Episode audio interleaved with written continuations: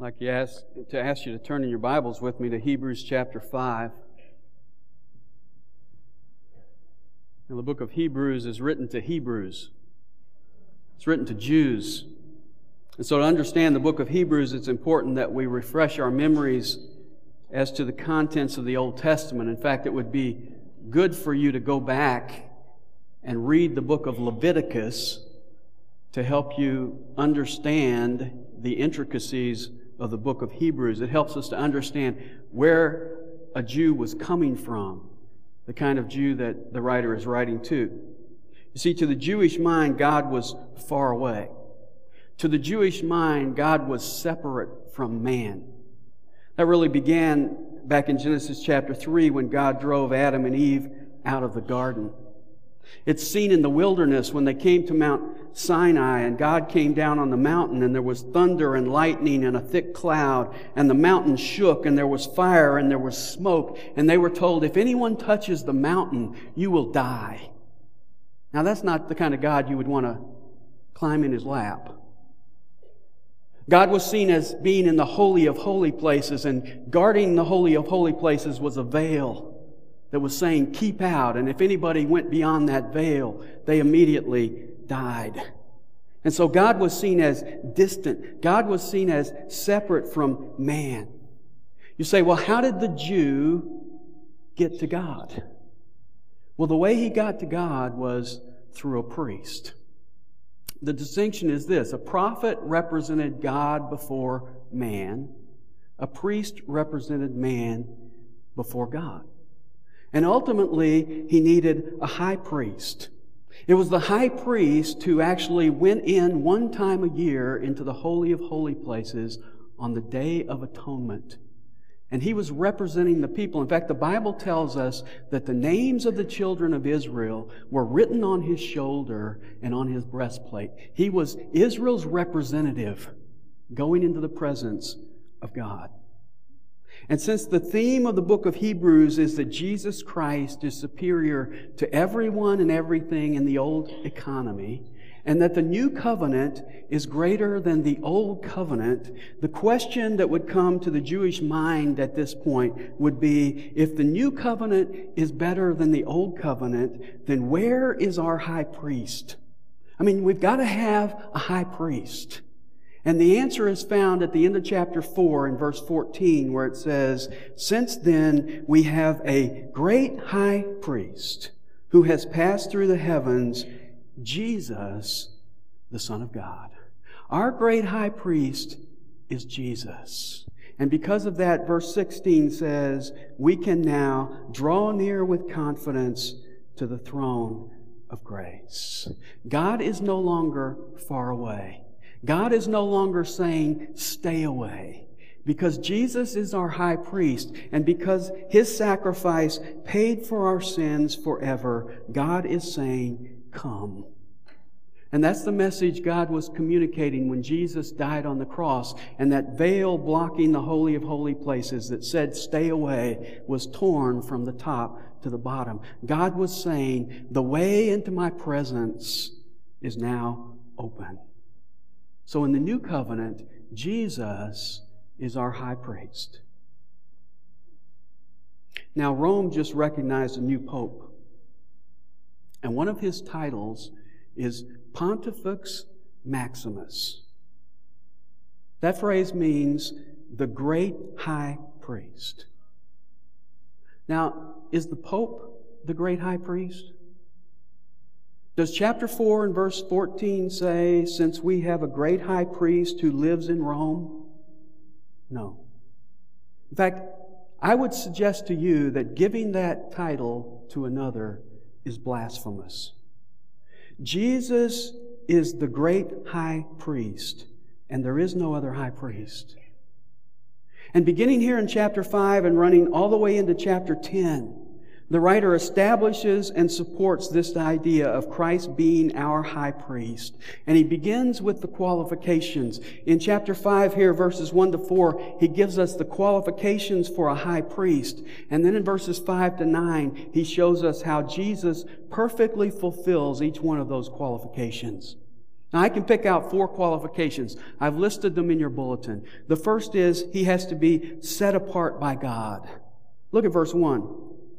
For every high priest taken from among men is appointed on behalf of men in things pertaining to God in order to offer both gifts and sacrifices for sins. Now, notice the words the high priest was taken and appointed. You say, well, who took him and appointed him? Well, we see the answer clearly in verse 4. And no one takes the honor to himself, but re- receives it when he is called by God, even as Aaron was. God calls him and takes him and appoints him as a high priest. You see, a man didn't decide to run for the office of high priest. He had to be chosen by God. And the example he gives here is Aaron. And if you go back to the life of Aaron in Exodus 28 1, you'll find that God chose Aaron to be his high priest. And throughout the Old Testament, whenever anybody tried to function in the office of a priest without being called by God, they got into big trouble. In fact, in 1 Samuel chapter 13, King Saul took it upon himself to offer sacrifices rather than to wait for Samuel. And the result of that was that Saul's kingdom was taken away from him and given to David. We read about King Uzziah in 2 Chronicles 26. It says he went into the temple and started burning incense. And the priest said to him, You're not a priest, you better get out of here. And he didn't leave, and the result was that leprosy broke out on his forehead. You see, the high priest had to be called by God. He wasn't elected by men. He didn't promote himself. God made him a high priest. In fact, in Numbers chapters 16 and 17, Aaron's authority is questioned by Korah and Dathan and Abiram and others. And they said, well, you, you know, we're all holy. We, we're all the same. Who, who elevated you? to this special office. And you know how God showed that Aaron was his man? Well, number one, he opened the earth and swallowed the other guys, so that kind of made it pretty clear. But the, but the real way he confirmed it was he caused Aaron's rod to bud and blossom and bear almonds.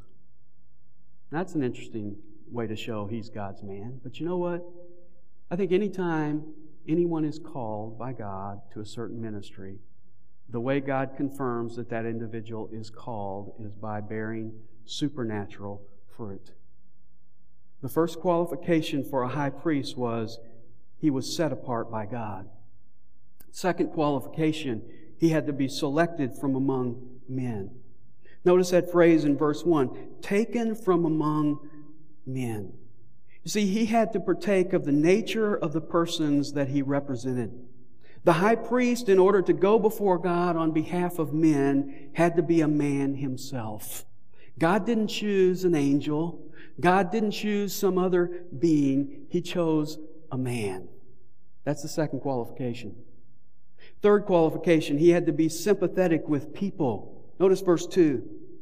He can deal gently with the ignorant and misguided since he himself also is beset with weakness. He can deal gently. That means he is compassionate. An effective mediator truly understands the condition of those that he represents. And the Jewish high priest could understand the problem of sinners because in Leviticus 16 6 it says, before he could go into the holy of holy places to atone for the people, he had to offer a sacrifice for his own sins. He could relate to the people because as it says here, he was beset with weakness. He understood their sorrow. He understood their pain. He understood their weakness because he experienced it himself. Let me ask you a question. Who is the ignorant and misguided? Well, that's all people. The Bible says in Romans 3:11 there is none who understands. The Bible says in Isaiah 53:6 all we like sheep have gone astray. We have turned every one to his own way. We are all ignorant and misguided. and in need of a compassionate high priest. And then the fourth qualifications is he had to be sacrificing for sins. Notice verse 3. And because of it, he is obligated to offer sacrifices for sins, as for the people, so also for himself. The high priest offered sacrifices for sins. That was his main job. He represented people by offering animal sacrifices on the altar to God. And I want you to notice two things. First of all, sacrifices is plural. It is sacrifices plural for sin. It was a daily process. Hebrews chapter 10 and verse 1 refers to this and says, The sacrifices which they offer continually. They did it all the time. Hebrews chapter 10 and verse 11 says, And every priest stands daily, ministering and offering time after time the same sacrifices, which can never take away sins. They are continually standing, offering sacrifices over and over again. That's why there were no seats in the tabernacle, because their work was never done. Their sacrifices were plural. And then, secondly, I want you to notice that the Old Testament high priest had the same problem the people did. He was a sinner too.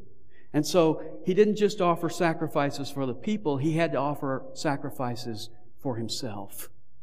In fact, later in Hebrews in chapter 9 and verse 7, it reads this But into the second, that is the Holy of Holies, only the high priest enters once a year, not without taking blood, which he offers for himself and for the sins of the people committed in ignorance. So, what were the qualifications for a high priest? He had to be set apart by God, selected from among men, sympathetic with people, and sacrificing for sins. Now let's see how Jesus fulfills perfectly those qualifications. First of all, was Jesus set apart by God? Look at verse 5. So also Christ did not glorify himself so as to become a high priest. What's that mean? Christ didn't make himself a high priest. How did he become one? Look at the rest of verse 5. But he who said to him, Thou art my son, today I have begotten thee. Now that's a quote from Psalm 2 7. And who is speaking? God the Father. Who's he speaking to? The Son, Jesus. And then notice verse 6, just as he says also in another passage, Thou art a priest forever according to the order of Melchizedek. Now that's Psalm 110, verse 4. What he's saying is, the same one who said, You are my son, in Psalm 2, said, You are a priest in Psalm 110. That's the calling of God. And so the first qualification is the high priest was set apart by God. He was called by God. And here we see that Jesus was called by God. You say, well, who is this Melchizedek? Well, we're going to get to that in chapter 7. Hold on to your question, and we'll have it answered in detail. Secondly, was Jesus selected from among men? Look at verse 7. In the days of his flesh. Stop right there. What does that mean? In the days of his flesh, it means he was a man. Jesus was fully God and he was fully man. And so he meets the qualifications of a high priest. He was a man. And I love the way it says this. In the days of his flesh. That indicates to me that he had days before the days of flesh and days after the days of flesh which tells me his time here on earth was just an interlude. He existed before and he exists after. And so Jesus was set apart by God. He was selected from among men. Thirdly, he was sympathetic with people. Notice verse 7. In the days of his flesh, when he offered up both prayers and supplications, with loud crying and tears to him who was able to save him from death and who was heard because of his piety. And what's that telling us? Well, it's telling us that he went through it. Prayers, supplications, crying, tears. He can be a sympathetic high priest because he spent the days of his flesh feeling what we feel. Jesus Christ, our high priest, is no stoic. Jesus Christ, our high priest, is not unmoved by the fearful experiences that we pass through. He feels compassion for you and me because he has been here. And what particular incident in the life of Jesus does this verse focus on? Well, if you look carefully, you'll see that he's focusing on that time in the Garden of Gethsemane. That time when Jesus went into the garden the, the night before the cross, and he began to feel the crush of sin upon him.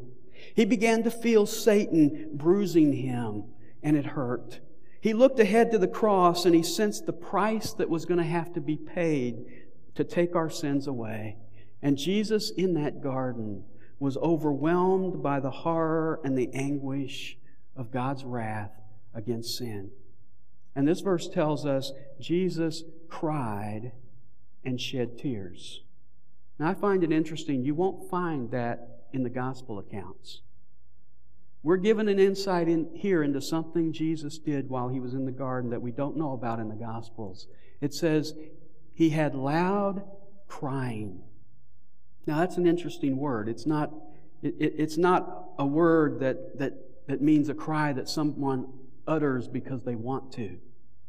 It's a word that indicates a crying that is wrung out of an individual by the anguish that they feel. And that's why it also tells us in the Gospel of Luke that as Jesus' anguish was so great and his prayer was so intense, that he sweat, as it were, great drops of blood falling down on the ground. And what did he pray in the garden? You remember? Jesus' prayer was, Father, if you are willing, remove this cup from me, yet not my will, but thine be done. Looking ahead to the cross and feeling the pain, not just the physical pain, but the spiritual pain, he said, If there's any way I can get around this and still do your will, then take it away. But if not, I'll take it. If there's no other way, then I will drink that cup to the bottom. And so this verse describes Jesus in his humanity crying in the shadow of the cross. And this verse also tells us, the end of verse 7, that God was able to save him from death. In fact, Matthew chapter 26 and verse 53 tells us that God would have saved him. Jesus said, I could ask my Father, and he would give me 12 legions. A legion was 6,000 troops.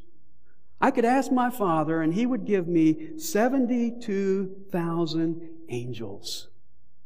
So God the Father was able and willing to save him, but that wasn't Jesus' prayer. Because Jesus' ultimate prayer was answered. He prayed, Your will be done. And that's what it means at the end of verse 7 when it says, He was heard because of his piety. Piety is really a bad translation. That's a, that's a word that means he was heard because literally of his fear. And the word fear here is not the Greek word phobia, it's a word that means to have awe and respect and submission. And that's what he had before the Father in the garden. And then notice verse 8. It says, Although he was a son, he learned obedience from the things which he suffered. Now, when it says he learned obedience, that doesn't mean that he was formally disobedient. Jesus never sinned. He was always obedient, but only in the days of his flesh did he experience costly obedience. Only in the days of his flesh did he have this kind of obedience through suffering. And that is the ultimate proof of obedience. Obedience is revealed in situations where, where it's not pleasant. When, when my children were little, if I came up to you and said, I have obedient kids, let me prove it to you. Kids, eat this ice cream. You would say, Well, Dan, that's not really the test of obedience. The test of obedience is kids, clean your room. Well, see, God the Father didn't say, Jesus, eat this ice cream. He said, Jesus, go to the cross. Now, I don't think there are many parents here who teach your children by letting them suffer. In fact, you usually do the opposite, don't you? You say, don't do that or you'll get hurt. And they never learn. Don't touch the stove, it'll burn you. Don't, don't touch the stove, it'll burn. Don't, don't. Oh! Well, now you know. You see, we learn when we suffer. But you would never allow your child to suffer to teach them. But that's what God did. God didn't say, don't go near the cross, it might hurt you. God said, go to the cross. And this verse says, although he was a son, he learned by suffering. And sympathy comes through experience. I've had two kidney stones. If you come to me and say you got a kidney stone, I am sympathetic with you. I have totaled a car and survived. If you go through that experience, I am sympathetic. I understand that experience. We understand things. We are sympathetic because we experience things. And Jesus was obedient all the way to death. He suffered everything that you will possibly suffer. And so he is qualified to be a sympathetic high priest. And then notice verse 9. It says, And having been made perfect. Now, that doesn't mean Jesus was previously imperfect. This word perfect is also the word that means complete. But he's not talking here about Jesus' character. What he's saying is he became our perfect and complete high priest. And how did he become our perfect high priest? Well, that's the fourth qualification. He sacrificed for our sins. Notice the rest of verse 9. And having been made perfect, he became to all those who obey him the source of eternal salvation. That word source means the originator or the cause. How did he become the cause? How did he become the source of eternal salvation? Well, the answer is that he offered one sacrifice for sins for all time, and that sacrifice was himself.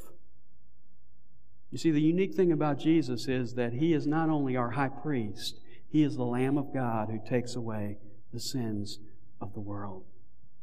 And the priests in the Old Testament offered sacrifice after sacrifice after sacrifice that could never take away sins. In contrast to the temporary nature of their sacrifices, Jesus offered one sacrifice which brought eternal salvation, and he sat down. Jesus is our perfect high priest. He was called by God. He was a man like us. He is sympathetic to our needs, and he offered himself as a sacrifice for sins, providing us with eternal salvation. Now, this is an interesting passage because there are no exhortations in this passage. There are no direct applications in this passage, but let me close by pointing out four applications that I see just below the surface of this passage. Application number one God's love for us does not preclude His taking us through great trials. God the Father loved the Son, and yet He sent Him to the cross. And He loves you and me and yet He brings us to glory through many sufferings. John Piper, in his book, Don't Waste Your Life, makes this observation. No one ever said that they learned their deepest lessons of life or had their sweetest encounters with God on the sunny days. People go deep with God when the drought comes. C.H. Mackintosh offers this wise advice Never interpret God's love by your circumstances. but always interpret your circumstances by God's love. Application number one God's love for us does not preclude His taking us through great trials. Second application feeling deep emotions during trials is not wrong. Please understand this. Some people have the idea that as a Christian, I should never cry, never show any emotion, just be a stoic, have the faith to never show emotions. That's wrong.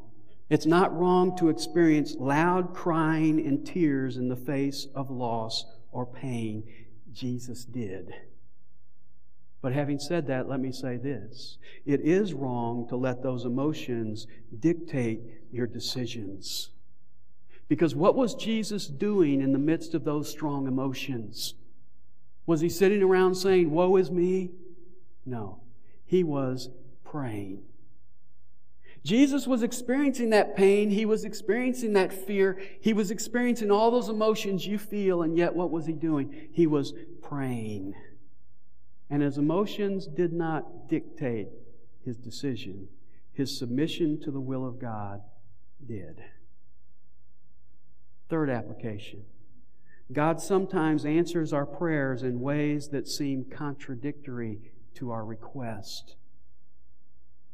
You know, many today teach that prayer is simply a matter of naming it and claiming it. You know, you, you name what you want from God and you can claim it if you have enough faith. And if you don't get what you're asking for, then the problem is you don't have enough faith. Well, it seems to me that Jesus didn't understand this principle. Because Jesus prayed, if you're willing, I'd like to bypass the cross because it's making me cry. I'd like to bypass the cross because it's making my soul grieve. I'd like to bypass the cross because it's making me sweat blood. And how did the Father answer that prayer? By taking him through the cross, into the grave, out the other side through resurrection, and up in ascension into glory. God may not answer your prayer requests exactly the way you pray them. And that's a good thing. Because Romans chapter 8 and verse 26 says, We do not know how to pray as we should. Even when I'm praying for something that isn't best, God answers my prayers in the best way. Let me give you a fourth and final application. Everybody doesn't receive the eternal salvation that Jesus provides. You say, well, who gets this eternal salvation? Well, look at verse 9. It says it's for all those who obey him. You say, well, does that mean I have to do a lot of things? Does that mean I have to keep the Ten Commandments? No. Well, it says I have to obey Him. What does that mean? Well, you know, Paul gives us some insight in the book of Romans because he says this in Romans 1 5. He talks about the obedience of faith. In Romans chapter 2 and verse 8, he talks about obeying the truth. In Romans 10 16, he talks about obeying the gospel. You see, the obedience he's talking about here is not cranking out a set of rules. God said, believe on the Lord Jesus Christ, and you will be saved. And when you obey by believing, you have obeyed in faith. That's why Romans 4 5 says, But to the one who does not work, but believes in him who justifies the ungodly, his faith is reckoned as righteousness. In John chapter 6 and verse 28, Jesus was asked a question What shall we do that we may work the works of God? And Jesus said, This is the work of God, that you believe in him whom he has sent. In John chapter 3 and verse 36, Jesus said, He who believes on the Son has eternal life, but he who does not obey the Son shall not see life, but the wrath of God abides on him. There are your two options believe on him or do not obey him. You see, to not believe is to not obey. And so, as we close our service today, let me ask you a question Have you obeyed him? Have you obeyed the gospel? Do you have the eternal salvation that Jesus provided? It can be yours today because Jesus, our great high priest, did all the work. On the cross, he said, It is finished. And he is sitting down today because the work is all done. And he is calling you in Hebrews 4:16 to draw near to the throne of grace. Won't you do that today? I'm going to have the praise team come back. We're going to close with a chorus. I'm going to ask you to stand as we sing together. And if God is challenging your heart today, I'm going to ask you to come if you'd like someone to pray with you, to explain more clearly how you can come to put your faith in Jesus Christ today. There are others here who want to join this fellowship. You come as we sing together. Let's make this song our prayer to the Lord as we close our service today. I'd like you to ask, to ask you to be seated for just a moment. And uh, I'd like to introduce, if we can get some lights.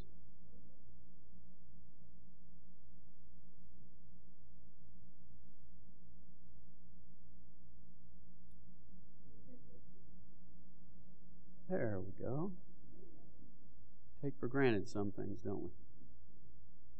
I ask you all to stand up if you would and face the congregation. I'd like to introduce to you this is James and Francine Humphreys, and they're here with their daughters Nicole and Jessica, and they are here to join our fellowship today. And so I would ask Dave if you would to take the Humphreys out to the lobby, and after we close in prayer, I'll give you an opportunity to meet them if you haven't and encourage them in this decision.